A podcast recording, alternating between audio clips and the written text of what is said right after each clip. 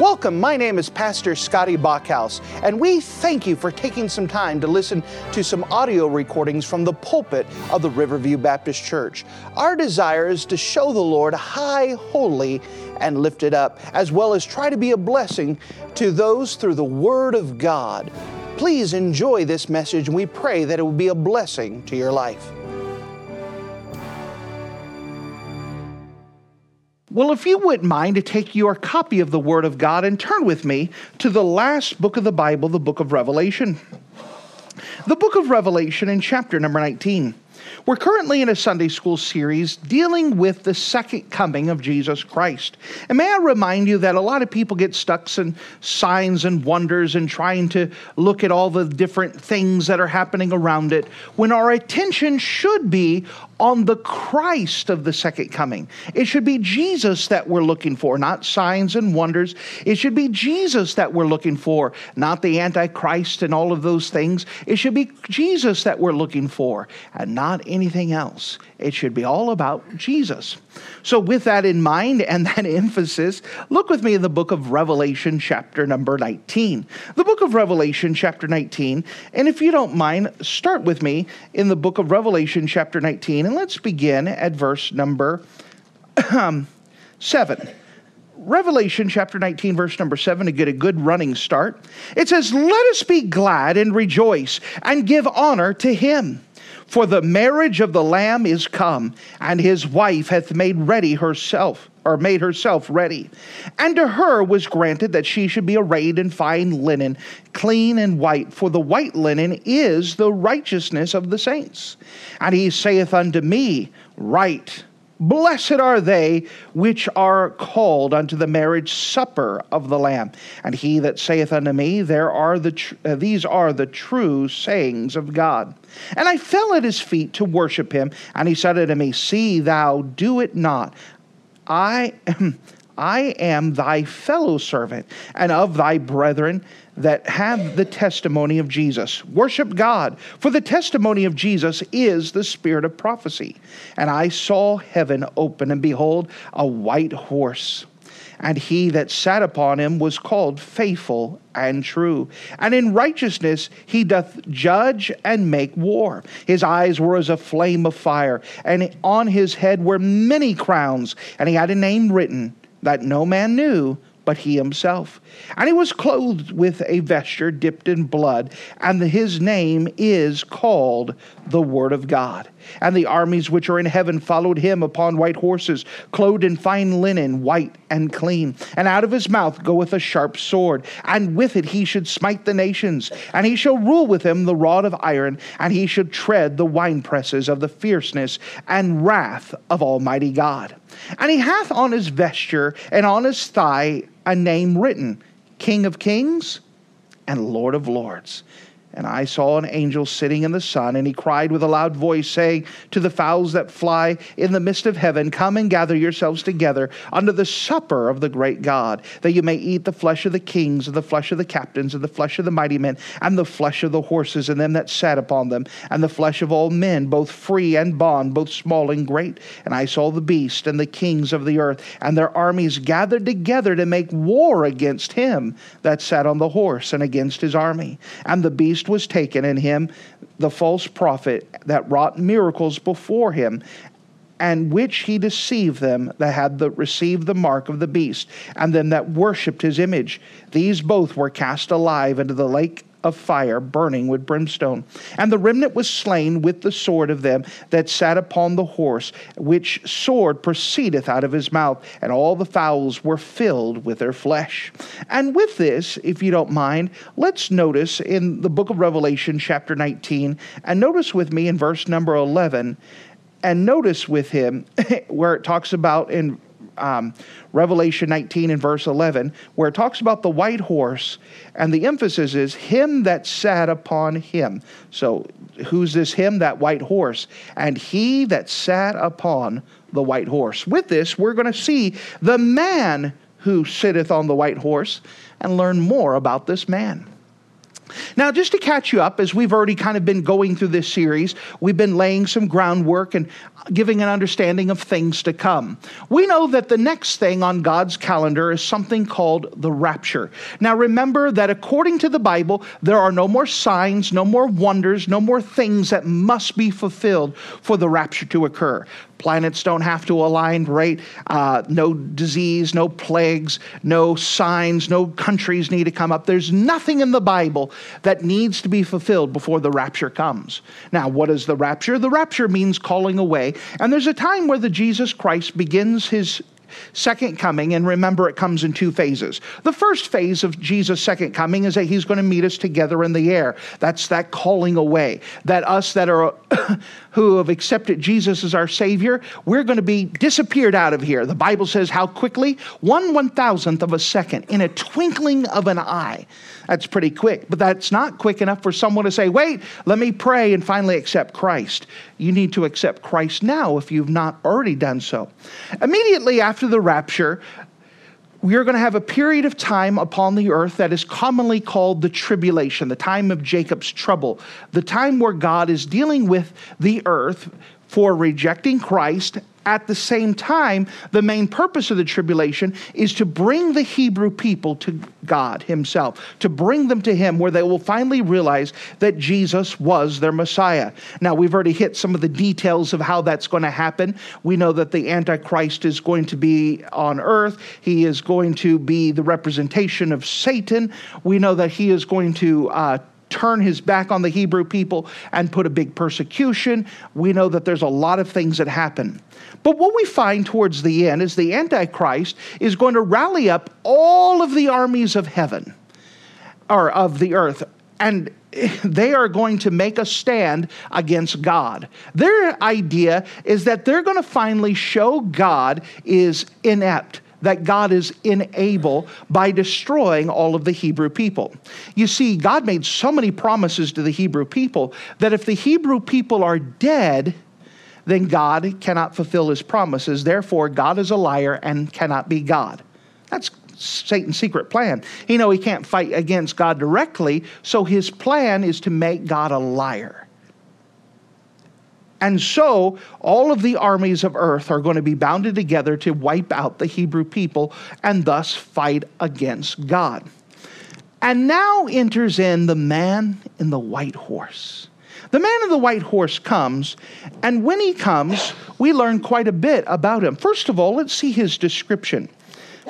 Now, throughout the Bible, especially Revelation, it makes mention of this, and we know that the clear interpretation is that this is Jesus Christ. We are talking about Jesus. Now, the reason why we're talking about his description is because a lot of people get the wrong description of Jesus in their mind. Some people go to the old Catholic photos of milk toast Jesus, wimpy hippie Jesus with long hair. Jesus never looked like that. That was an artist's rendition with faulty information that is stuck in people's heads. Some people, because of Christmas, all they see Jesus as a little baby. Oh, little baby. Some people have in mind uh, uh, Jesus up on the cross, and he's not so much a God to be feared, but a suffering person who's to be pitied. But the book of Revelation gives us a different picture of what Jesus looks like. Oftentimes, especially kids or brand new Christians, people will say, Well, what does Jesus look like? Well, we can't do any better than describe what the Bible says. So notice with me as Jesus gets a description in the book of Revelation, chapter 19. Notice with me what he looks like as he comes down to establish his earthly kingdom after destroying the armies of the world. Verse number 12, Revelation 19, Revelation 19 and verse number 12. His eyes were a flame of fire, and on his head were many crowns, and he had a name written that no man knew. Now, we know that there's several different descriptions of Jesus found within the book of Revelation. Just as a quick look, look with me in the book of Revelation, chapter number 1. Revelation chapter number 1 and verse number 13. You say, what are we trying to establish? We're trying to establish that oftentimes we try to get a human picture of Jesus, but what happens, we get a picture stuck in our head that we often put an emphasis on his humanity to the neglect of his deity. I want to remind you that Jesus is God. Amen. Notice with me Revelation chapter 1 and verse number 13. And in the midst of the seven candlesticks, one unto the Son of Man, clothed with a garment down to the foot, girt about the paps with a golden girdle. And his head and his hairs were white as wool, as white as snow. And his eyes were a flame of fire. And his feet were like fine brass, as if they burned in a furnace. And his voice sound uh, as the sound of many waters. So we could see here, and the description goes on, but what we're getting is a description of Jesus as God who is robed in flesh, who comes down to rule and to reign. That Jesus is God. And when Jesus Christ comes back at the end of the tribulation to begin his millennial kingdom, we could see here that Jesus Christ is God. In fact, as we go down, we just don't see his description, but we see his names. Turn back with me to Revelation 19. In Revelation 19, we have four different names of God, names of Christ, that are used in this passage. Now, any kind of study on the names of God will show you that the names of God throughout the Bible are quite important. That God just doesn't throw around a name, but He always uses it for a purpose. That's why when we study the names of God, that you study the context that they're in as well, because that context is going to tell us a little bit more. Why did God choose that name? Why is that name so important? Well, when God here uses four different names, he's placing a great emphasis once again. And let's see the emphasis. Notice, if you don't mind, the four names of God found in Revelation chapter 19. The first one we find is in verse number 11. And I saw heaven open, and behold, a white horse, and he that sat upon him was called faithful and true. So the first name of Christ used in here is faithful and true faithful and true. With this name, we learn a lot about Christ. um, first of all, when he walked on this earth, you know what you could describe him as? Faithful and true. Here's Jesus while he was robed in flesh, who never told a lie. He never disobeyed his parents. Jesus was perfect from beginning to end we know that Jesus Christ is faithful and true as God. Remember, that's the whole thing that Satan's trying to do. He can't fight against God, so he's trying to make God a liar. So he's coming to destroy the Hebrew people. Then God can't keep his promises. But Jesus Christ comes back to defend the Hebrew people. Why? Because his name is faithful and true. He's the God who will keep his promises, and we can depend upon him. We can trust him because he is faithful and he is true. Notice there's a second name of God used in this passage, Revelation 19. And notice with me, if you don't mind, as we see a little bit more, an interesting name in verse 12. And his eyes were as a flame of fire, and on his head were many crowns. Now, this idea is a picture of many crowns, is carrying with it the idea that when he comes down, he is going to be the only king. He's the master king, he, the king of kings, the lord of lords. But notice there's the name. And he had a name written that no man knew but he himself. Now that sounds like an interesting thing. That when Jesus Christ came down, he had a name that no one knew but he himself. Now, context is king. When Jesus Christ is coming down, who is he facing? Not who's he bringing with him, but who is he facing? He's facing the armies of the earth. Why? Because they're trying to destroy God. What do you know about them? They don't know who Jesus is. Otherwise, they would have accepted Christ as their Savior. That's the whole thing. Why do not people get saved? One of the reasons that Jesus gives himself in John chapter 4, we're not turning there, is that people don't know who Jesus is. Who is Jesus? Jesus is God who spoke the world in existence, who robed himself in flesh to dwell among us, to die on the cross to prove his love towards us, who rose again the third day who now lives forevermore. He is the God who's faithful and true. We know him personally, we know his name. You know, there's something about a name. let's imagine that you were to get married. And then it comes time to get married, and they said, All right, do you? And they say your name, except, and then the preacher kind of goes, um, I don't know this guy. Uh, can you tell me what his name is? And the bride goes, You know, I never asked. I, I, I, just nodded and smiled the whole time and pretended I knew, but wouldn't that be a problem? Yeah. If you didn't know his name? By the time you get married, you should know the name of the person you're marrying. Mm-hmm. Why? Because there's something about a name. You don't want to say, well, this person over here. Well, who's that person? You know, I never bothered to ask what their name was. Well, then, how can you say you know someone if you don't even know their name? That was the idea giving here. They don't know his name because they don't know that person. We, as believers, not only do we know his name, but we have the privilege, privilege of knowing him personally. You see, when we say the name of Jesus, it's just not a name to us. Mm-hmm. There's something that goes with it. Should be a feeling and should be emotion. Why? Because there's a personal attachment. You say, but I don't know about emotions. You, you, you should do. I love my wife. Every time I say her name, there's an emotion that comes up. Why? I mean, it's not just static. It's not just empty. It's not just emotionless. There's an emotion attached to the name. I love her.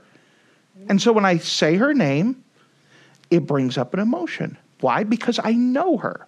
You do that with your friends, you do that with your family. Mm-hmm. But if they're a stranger to you and you don't know them, their name doesn't have any meaning to you. There's something about a name. That's why the studies of the name of God is very important. When we know Christ's name, we know a little bit more about him. Notice, if you don't mind, there's a third name giving here. Notice with me in verse 13. And he was clothed with a vesture dipped in blood, and his name is called the Word of God. The Word of God. Oh, we're thankful for it. Remember, what is the main purpose of the Bible? Class, someone tell me?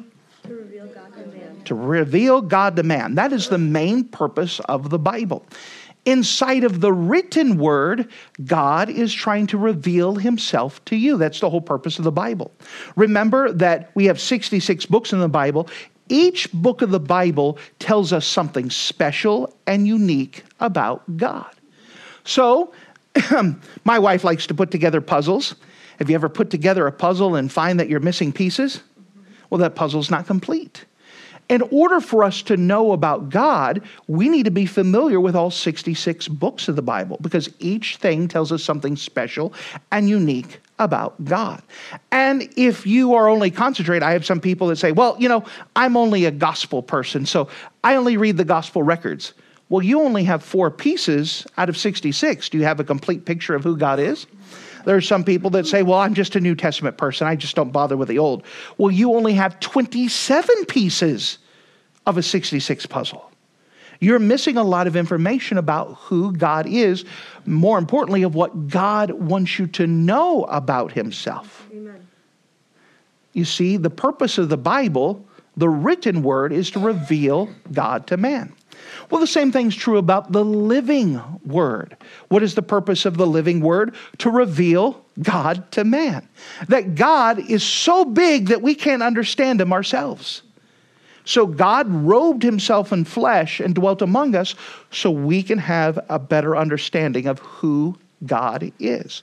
That's why Jesus talked to his disciples in John chapter 14. And Philip says, Hey, just show us God and it's good enough for us. And he says, Have I dwelt so long with you that you don't know me? What do you mean? Well, if you know me, you also know God because I am God, robed in flesh, so you can understand me. So when it says, What is his name? It is the Word of God. His purpose and being is to reveal God to man, for us to have an understanding of who God is through the person of Jesus Christ. Notice there's a fourth name. Revelation chapter 19, Revelation 19, and we have a fourth name given. Notice with me in verse 16. Revelation 19 and verse 16. And he hath on his vesture and on his thigh a name written King of Kings and Lord of Lords.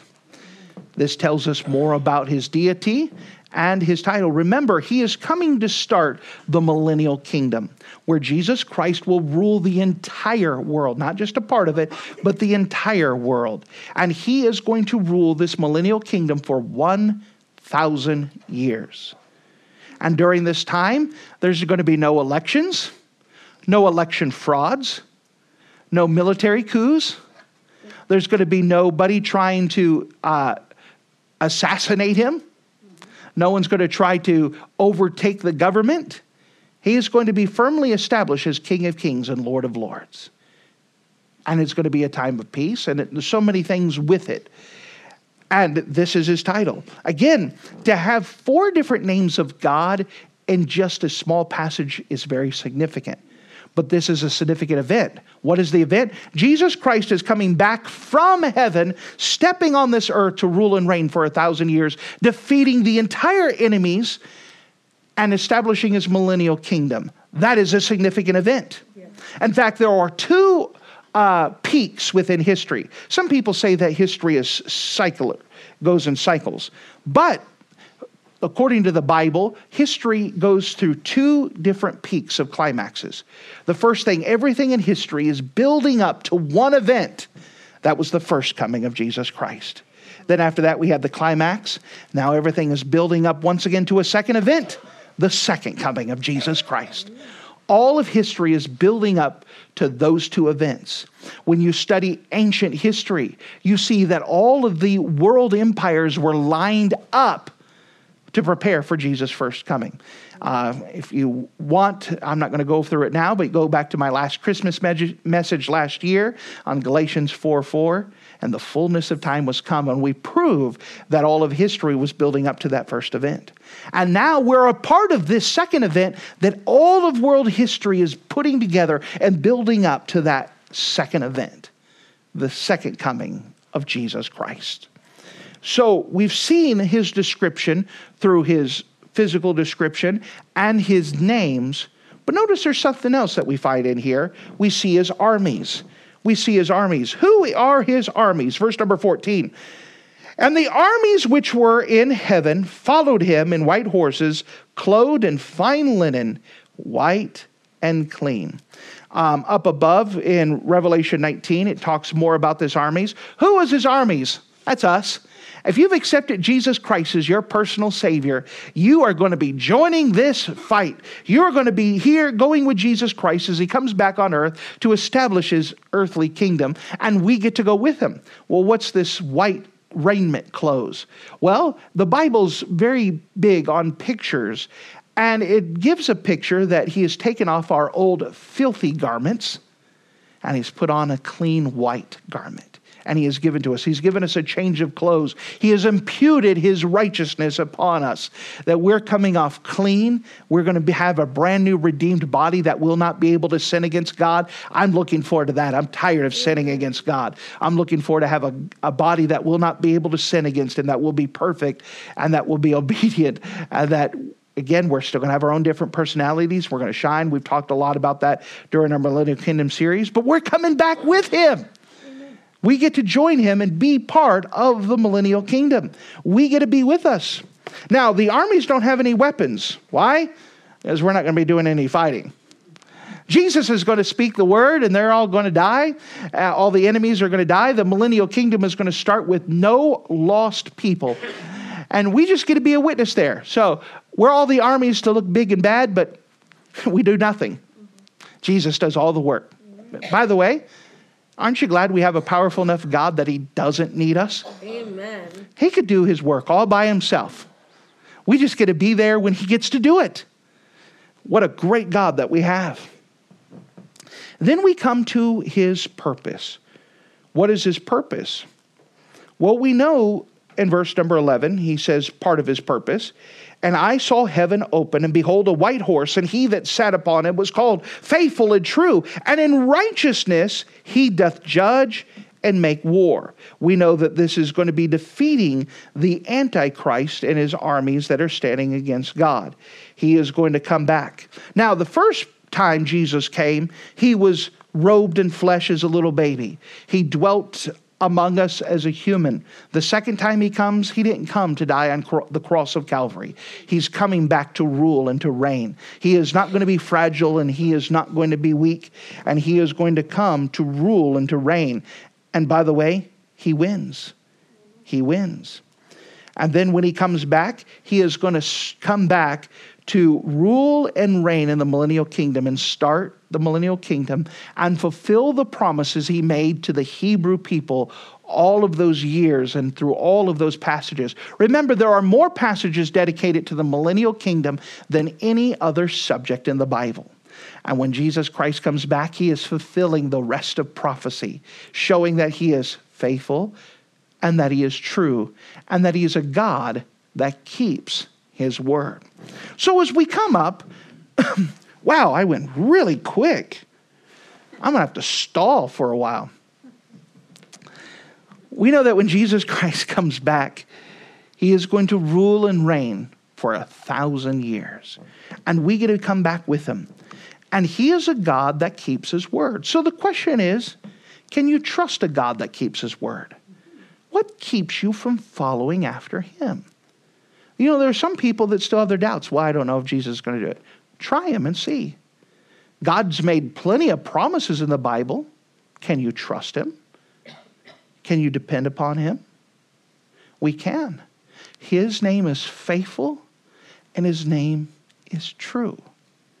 And we can trust him. Thank you for listening to this audio message. This is Pastor Scotty Bachhaus, and I encourage you to take this information that you just received and make a specific decision to follow after the Lord. If you don't know Jesus Christ as your Savior, let me beg you to take the time to receive Jesus Christ for the forgiveness of your sins. If you are saved, I encourage you to make a decision in your life to help you get closer with the Lord. If there's anything specific we can do to be a blessing or to pray for you, we encourage you. Look us up on the internet at riverviewbc.com. Once again, that's riverviewbc.com. Or if you would prefer to call us, you could give us a call at area code 920 530 6308. Once again, that number is 920 530 6308. If there's anything we can do to be a blessing or an encouragement to you, please let us know. We would love to make ourselves available. Thank you.